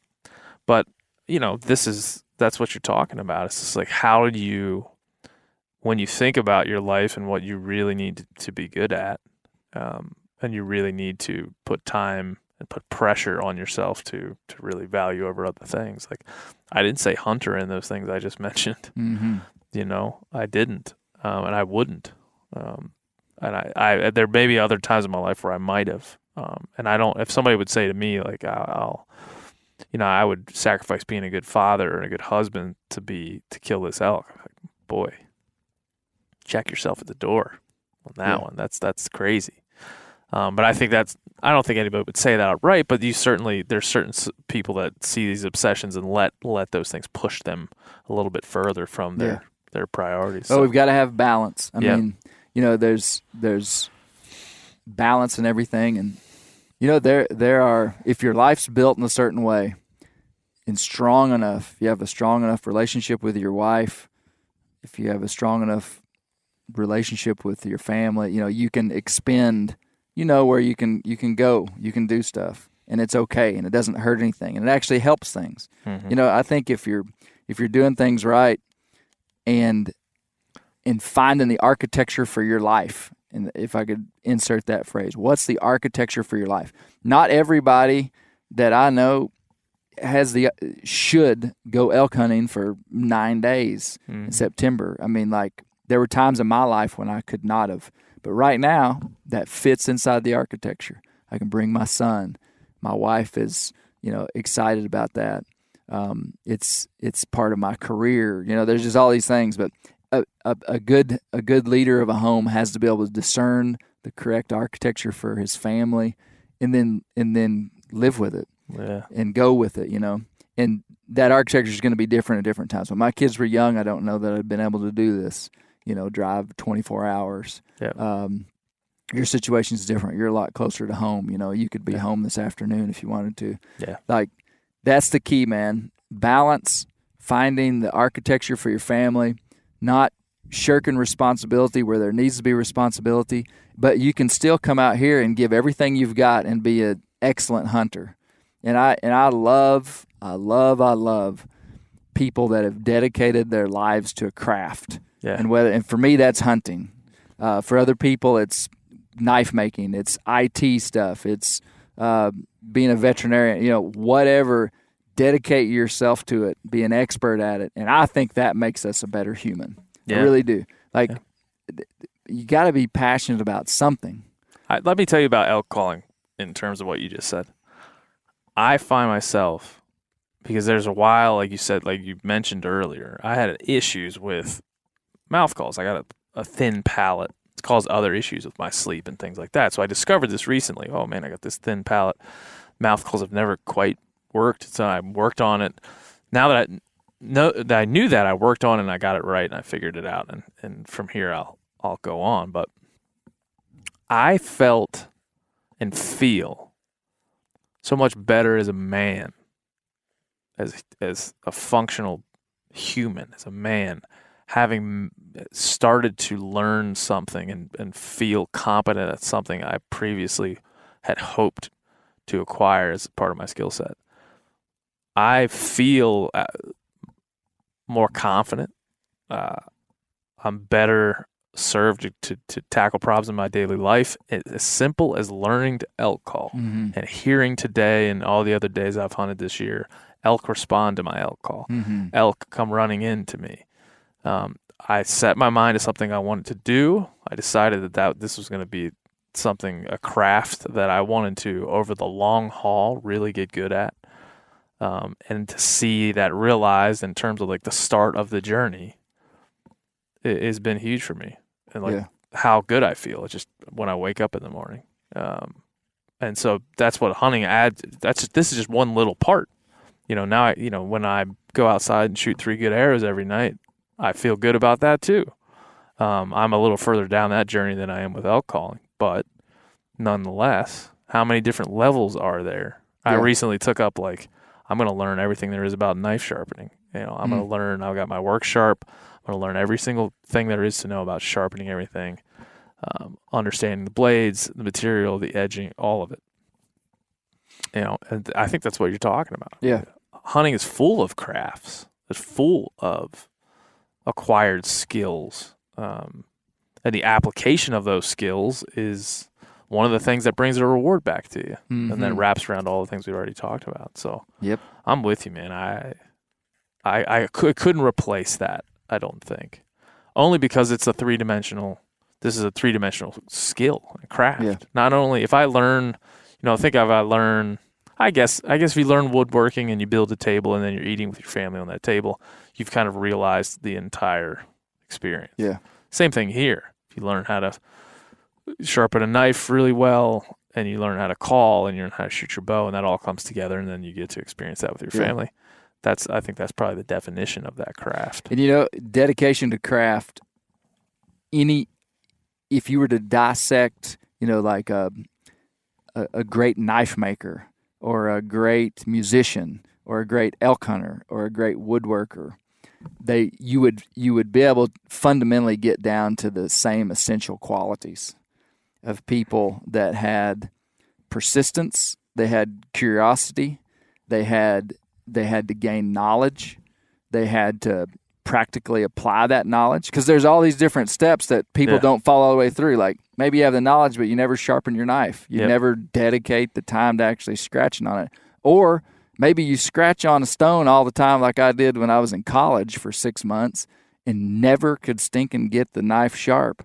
And then you realize, ah, there's a knowledge base, and you you know you learn actually the the technology of an edge and like but all these like whatever it is all these things funnel down to character inside Yeah. of a person i feel like and um and that's what ultimately has value because that character then can flow into other parts of your life and that's true man it really does it can and uh um so Yeah, and it's never and you're never look, I'm 34, you know, and I've been in the hunting industry for uh, 11 11 years, 12 years, I don't know how long it's been. It's been a while. It's been over a decade. Um and I don't I'm not like I don't have any ego. I'm not a finished product. I don't think I'm better at this than anyone. I, and I hope I never will, even if I actually am, even if the time comes where those elk heads in my house came from, you know, a foundational learning experience and craftsmanship, woodsmanship, instead of uh, money and a guide, you know, and so, you know, even when that happens, I I hope to still, you know, eliminate these these parts of like, well, I'm good at this now, um, and continue to just find other things You to know- improve upon.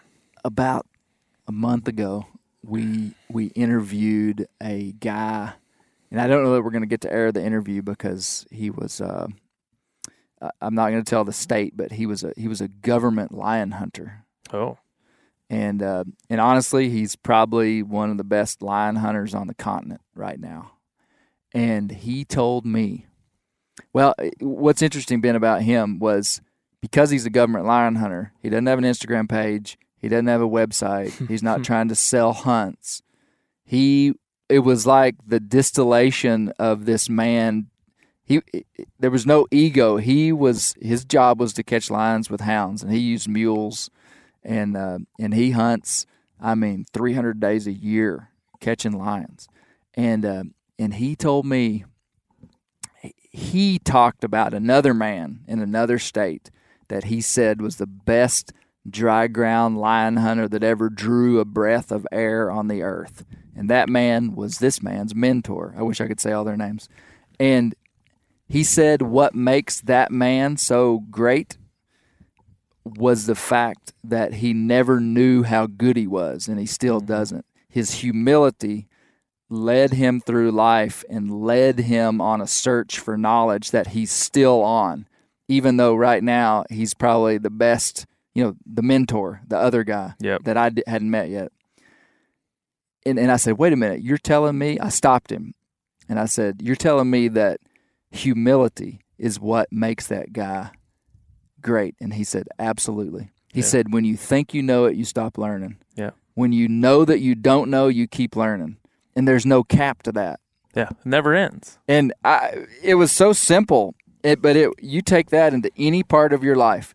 You know, we fit. You know, and this even goes back to, you know, biblical value system. I mean, humility is a key definer of, should be of all of our lives. Is that Yeah. we know that we don't know, but we're on a search to know. Not a false humility that's just like, oh, woe is me, but just uh, humility brings realism. Humility brings, yeah, I, I know I'm not a good elk hunter. Um, I'm trying to be a good elk hunter. I'm going to learn. Um, anyway, I thought that was powerful. It But- is. I think in the hunting, if we just turn inward for a minute and you think about like the hunting world and what the hunting world, both for you, both of you and I are both in hunting media. We both have been so for a while. We both do it for a living and, and kind of the things that the hunting industry itself searches for this expertise, the representation of product, you know, the, the, the authenticity, all of those things I think are important but I think we grasp for them too hard. I think we, we Mhm. pursue them with too much fervor. We don't sit back and say, you know, how can we represent what we're talking about to the people that want to get into hunting? Understand it's going to be hard. There are certain people that have ways of doing things that they've they've crafted over years and years and years of experience and conditioning.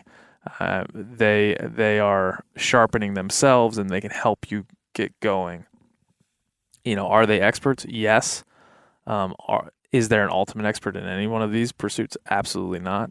Um, and I wish, I kind of wish someone would have told me way earlier, and maybe I just had to get to this place. But like, don't microwave it. Don't microwave it because if you if you think that you can skip ten steps and all of a sudden start killing big stuff, and that's the purpose. Hopefully, what I've said here today, I don't think I've talked about this on the show very much at all. But hopefully, that story that I've told about kind of my own journey could teach anyone out there that, and even this hunt, we you came all the way up here from Arkansas, spent all this time, and probably aren't going to go home with an elk unless we get a hail mary at the last moment here. Um. Yet, that's a part of a larger journey, and it's an important part of Yeah. of that journey. And so, you know, don't microwave it. If you're out there and you got an Instagram page and you want to get can't cheat the process. don't cheat the process. You can't, well, you can't. Yeah, Yeah. I mean, because even if you go on a, you can fake yourself. You can go. You, can, kill.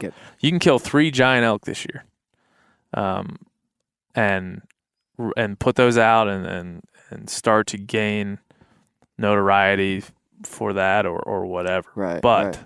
but as you said, the process is always going to be there, and it always requires one thing of you, which is dedication and humility. And Two so things. that's where the real value of everything that we do in our life has to be about the process. yeah, Like I'll go home from this hunt and and if I if I go home without an elk, I, I will have valued the process. I really will. I mean, there's just no way to get there. Like if the end goal was elk horns, it would have been better off for me to stay in Arkansas and save up fifteen thousand dollars, which I'm just not going to do, and you know buy some hunt somewhere. I didn't want to do that.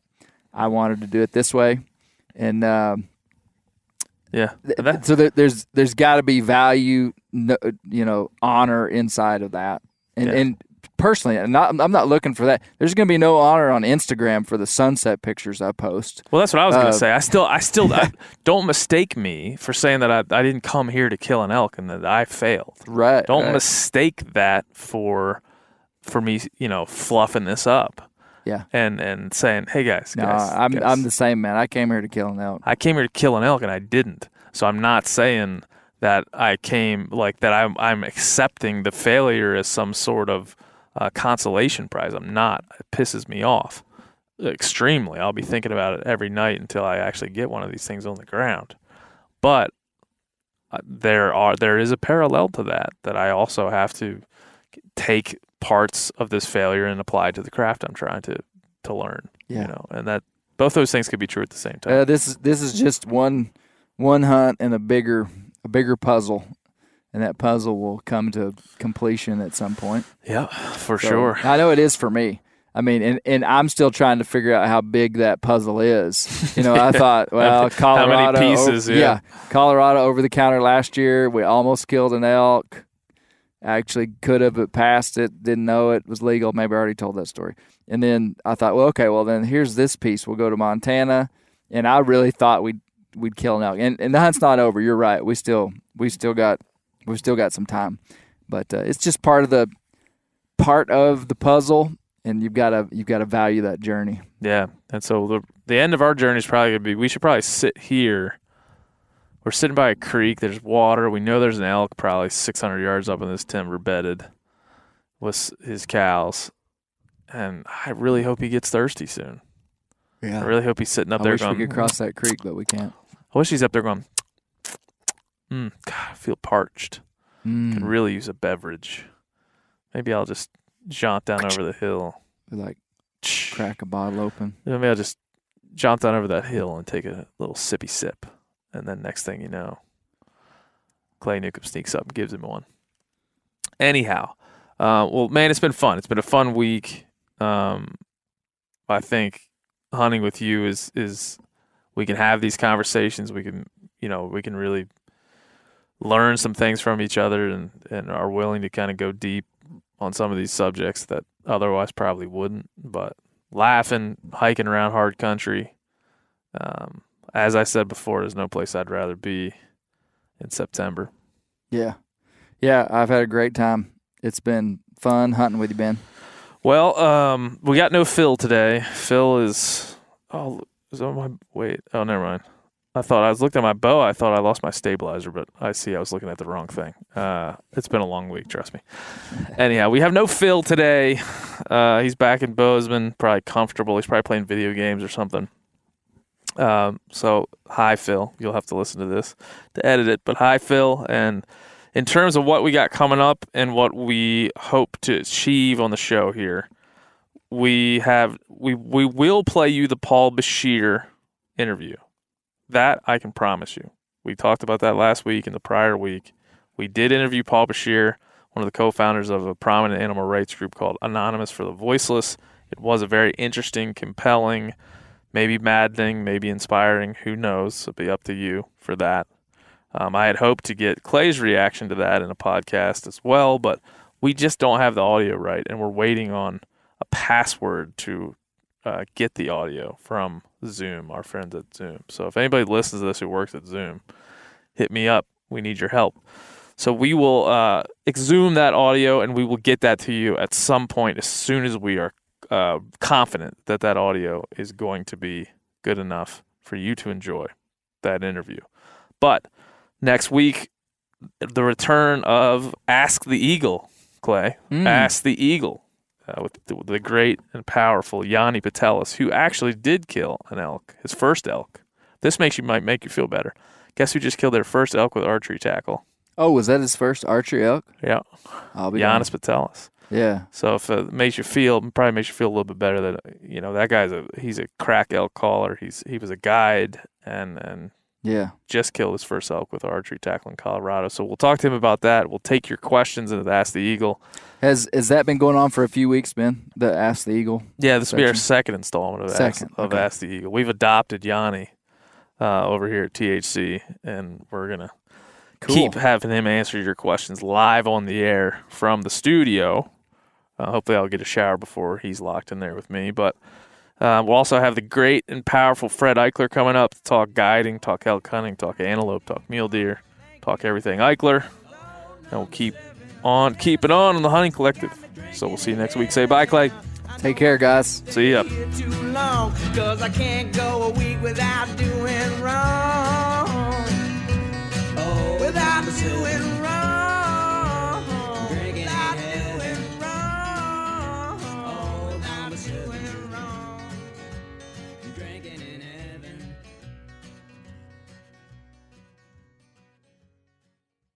Hey, we're going to take a little break here and talk about interstate batteries. Now, if you're like me, enjoying the great outdoors, you need gear that is as reliable as it gets. That's why I power my adventures with interstate batteries. I use interstate batteries in my boats. I use interstate batteries in my camper. Great for your truck, too. From Alaska to Montana, they're outrageously dependable. Battery is essential. With over 150,000 dealer locations, finding one is easy. For all your vehicles, land or sea, choose Interstate. Head to interstatebatteries.com and find your power today.